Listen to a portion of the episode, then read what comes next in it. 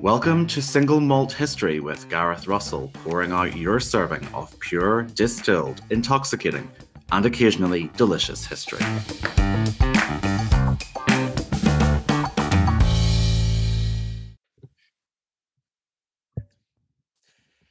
My guest today is Dr. Elizabeth Norton, author of 13 works of non-fiction.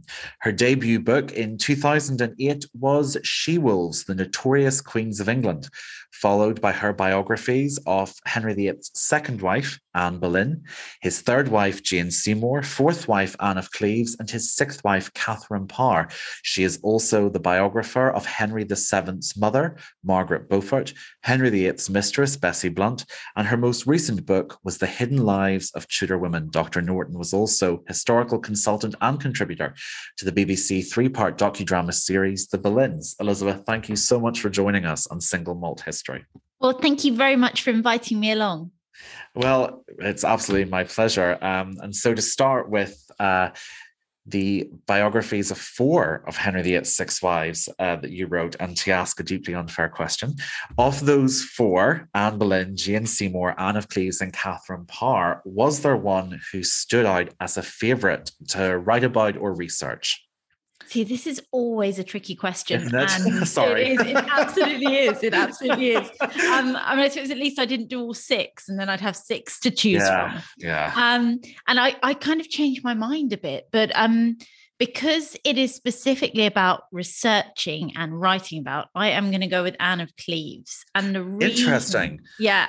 So the reason for that is that when I was writing the book of her, very little in depth had been written about Anne of Cleves by that stage. You know, it's kind of, there are now more biographies of Anne of Cleves and more attention, but at that stage she was still, you know, maybe a few chapters in a collective biography of the six wives, rather than really having her own kind of story told in depth, if you like. So I'm going to go with Anne, and I also like Anne very much. I always try and sort of get it out there that she didn't have a happy life after her relationship with Henry VIII, because the myth about Anne really is that, you know, everything was lovely for her. She's definitely the luckiest of the six wives, but I think we can safely say he blighted all of their lives. I think, I mean, that's one thing that I think comes across really clearly in your biography. And you're right. I mean, she is the luckiest of those six, but that is not a tough ascot of a horse race to win. You know, these are six women who had, you know, extraordinarily difficult lives. And I think this idea of Anne of Cleves as having the happy ever after is perhaps a more understandable wish fulfillment from people that we wished one of them would have had a sort of much easier ending than they did. In 2011, you turned your attention to Elizabeth Blunt, or Bessie Blunt, as she's better known, who was Henry VIII's mistress early in his reign and mother of his only acknowledged illegitimate child. What drew you to writing about Bessie Blunt, and what surprised you during your research? So she again seemed like a bit of an untold story, really. Her name crops up of all the mistresses. And I mean, we don't actually know the names of that many of Henry's mistresses. He tended to marry women who would traditionally have been his mistress. But of all of them, she is the most politically important, because she gives birth to Henry Fitzroy. And he, at one stage, looks like he might be being groomed to be Henry VIII's successor. Unfortunately, like a lot of Tudor boys, he dies in his late teens. But at one stage, he was looking at a likely successor. And actually, there was talk of Henry marrying Bessie, not on Henry's part, but in general rumours. So I thought she was a really fascinating character. I'm a bit of a Blunt fan, and my PhD thesis was actually on the family. So I really enjoy researching Bessie and her family. And there's a huge amount of material out there on the Blounts or the Blunts. And actually, with the surname, I should say they pronounce it interchangeably. Modern Blounts or Blunts will tell you that their way of pronouncing it is correct, but they pronounce it different ways. And we see it in the sources as well. If we look at the spelling, sometimes it's spelled with a W in the middle, which suggests blount, I would say. Sometimes it's blunt. Sometimes it's blunt. I've seen it that way. It's a very, acrobatic 16th century spelling. Yeah, it's quite impressive, the spelling. So there's a bit of an argument over the pronunciation as well. But I just think she's a really fascinating character. And I think there was quite a lot that surprised me. Most notably was the probable date of birth of her second child, Elizabeth Tailboys, who later on, Elizabeth Tailboys gives her age.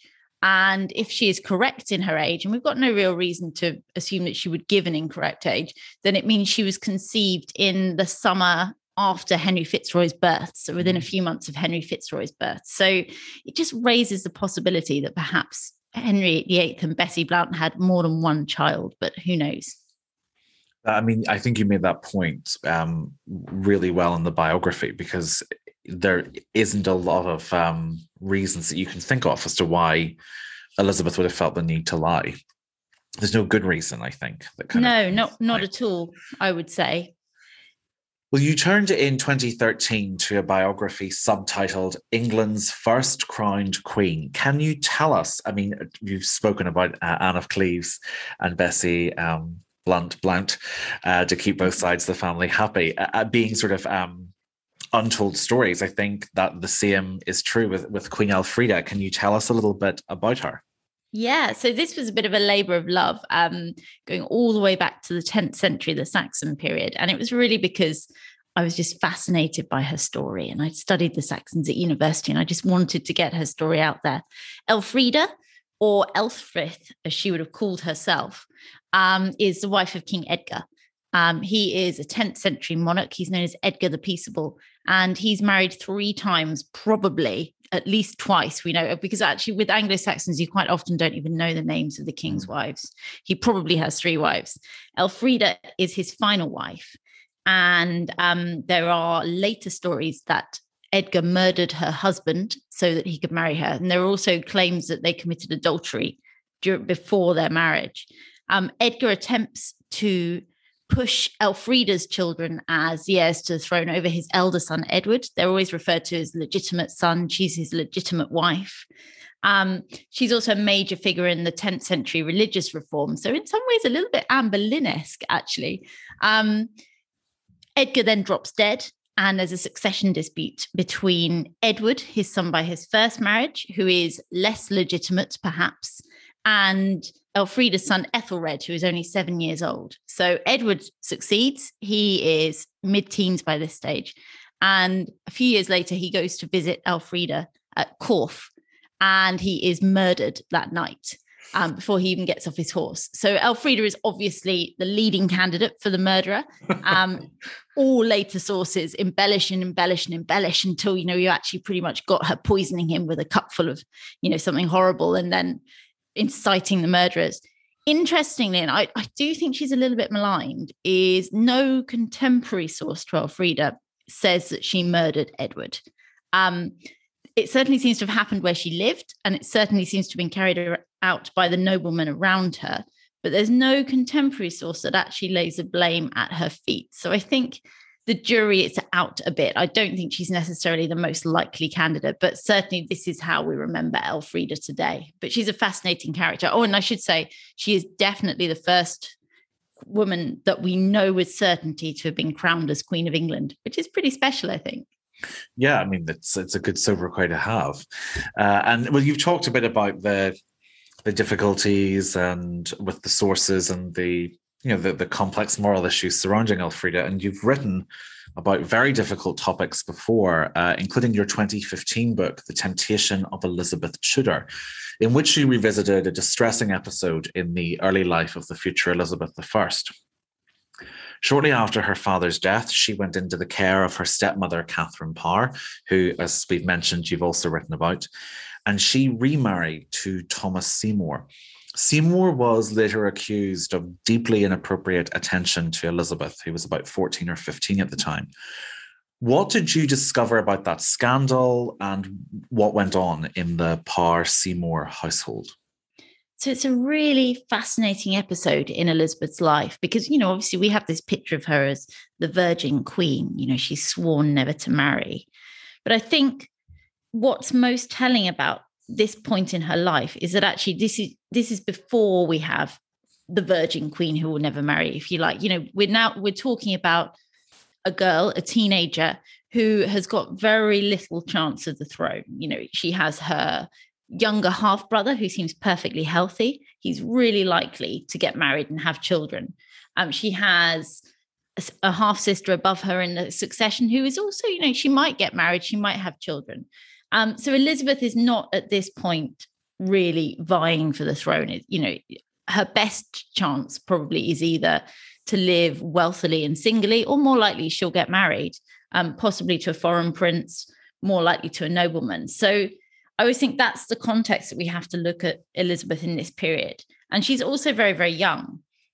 She is too young really to set up in her own household when her father dies. So she moves with Catherine Parr. And quite soon afterwards, when Thomas Seymour joins the household, he starts coming to her bedchamber early in the morning, attempting to tickle her. Once she tries to climb into the bed, and he appears bare-legged and in his slippers. So, you know, he's in a state of undress. And this goes on for some time. Sometimes Catherine Parr joins in. At one stage, Catherine holds Elizabeth in the gardens while Thomas slashes her dress to pieces. So it's all incredibly inappropriate. We know about it because Elizabeth and her servants are later questioned, and this is what they are prepared to admit, which, you know, begs the question, is there more going on? And, you know, they're trying to kind of limit the damage. But it's just such a really interesting episode in her life. I think a lot of it is Thomas is obviously head of the household. He's married to her stepmother. He's effectively her stepfather. So it's sort of limited, she has limited agency with regard to Thomas. Catherine Ashley, who is her governess, slightly neglects her charge. She moves her bed out of Elizabeth's room because she wants to sleep with her own husband, which leaves Elizabeth unprotected. And Catherine Parr, of course, doesn't really step up and protect Elizabeth until it goes too far and she finally sends Elizabeth away. But I think what's interesting about it is it kind of gives us, it fleshes out some of, you know, the gaps in Elizabeth's life. And what is even more interesting is when Catherine Parr dies, Thomas Seymour then effectively comes courting. And then I think we really can see Elizabeth considering quite strongly a marriage to Thomas Seymour, because, of course, he's the uncle of the king. He is one of the best matches in England at the time. So it's a really interesting story. It certainly is, and that book title there for anyone interested in it is The Temptation of Elizabeth Tudor. You've worked on, to move on from books, you've worked on a lot of TV shows, most recently, of course, The Boleyns, which I've mentioned. What did you enjoy most about that process?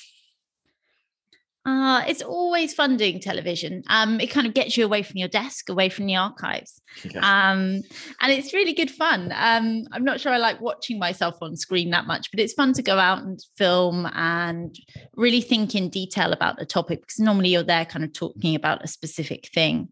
On the Boleyns, for example, I was kind of there, at least at first, to kind of think about George Boleyn's point of view and kind of speak for him, which was really fun and quite a new way of looking at the story, at least from my point of view. Well, I think that was one of the things that was so exciting about the show, is that it did look at these, at the Boleyn men and the wider family, which is, I just think that's so fascinating. Can you tell us about your most recent work, which is The Hidden Lives of Tudor Women? Yes, so my most recent book is The Hidden Lives of Tudor Women. That's the US title, and the English title is The Lives of Tudor Women, but they are the same book. It was so much fun to write. It basically follows loosely the 7 ages of women, although it's quite difficult to match women's life cycle up with male life cycle in the period. So, you know, it doesn't entirely follow the 7 ages of man. And it starts with birth, it ends with death, and takes us through sort of old age, marriage, childhood, all sorts of areas. And I try to bring in upper status, middle class, lower status, a whole range of women. And obviously, you know, the sources are, there's less on the lower status women. So sometimes, you know, it can feel a bit like stories aren't fully there. But I think that's also quite important to show, is that actually we don't always know how the story ends, but it can be interesting in itself. And it was so fascinating to research. And really, in many cases, quite uncharted territory. You know, I would go to an archive thinking I was going to look at something, and within, you know, minutes, I'd found something else to follow, and I'd just be going through these manuscripts. I wrote an article on it before the book came out, actually, and the fact checker came back and said, you know, I can't really find any references to any of these. And it was because actually their manuscript sources, they hadn't been published before. There's a draper called Catherine Fenkel in there, and actually no one had written about her before. It was really fun. I think that's part of the joy. I mean, it's always nice to get away from the archives, but that is the joy of them, when you find these sort of unmined nuggets of information, or these fragments of lives that otherwise would be completely anonymous. And so lastly, where can our listeners find you in the vast terrains of social media? So I have my own website, which you are welcome to browse on, which is elizabethnorton.co.uk. But if you want kind of to speak to me immediately, or, you know, to see what I'm kind of doing on a day-to-day basis, then you can find me on Twitter. And I am eNortonHistory. And that is an excellent Twitter account. Well, I'd just like to thank you, Elizabeth, for stopping by with Single Malt History. I really appreciate it, and I'm sure my listeners will too. Well, thank you very much. It's been really good fun. Thank you. Thanks to Dr. Norton for that. And on the subject of books, I'm currently reading Anne Seba's new biography of Ethel Rosenberg, the American communist who was controversially executed as a spy in 1953, and Edward Rhea Butler's novel Swordland, set in 12th century Wales and Ireland, which I'm really enjoying. I'm enjoying both of them, actually. I try to keep a fiction and non-fiction book on the go on my bedside table as much as I can. Swordland is a military novel too, with really great attention to detail. So if the medieval period and military stories are something you enjoy, I can recommend Swordland.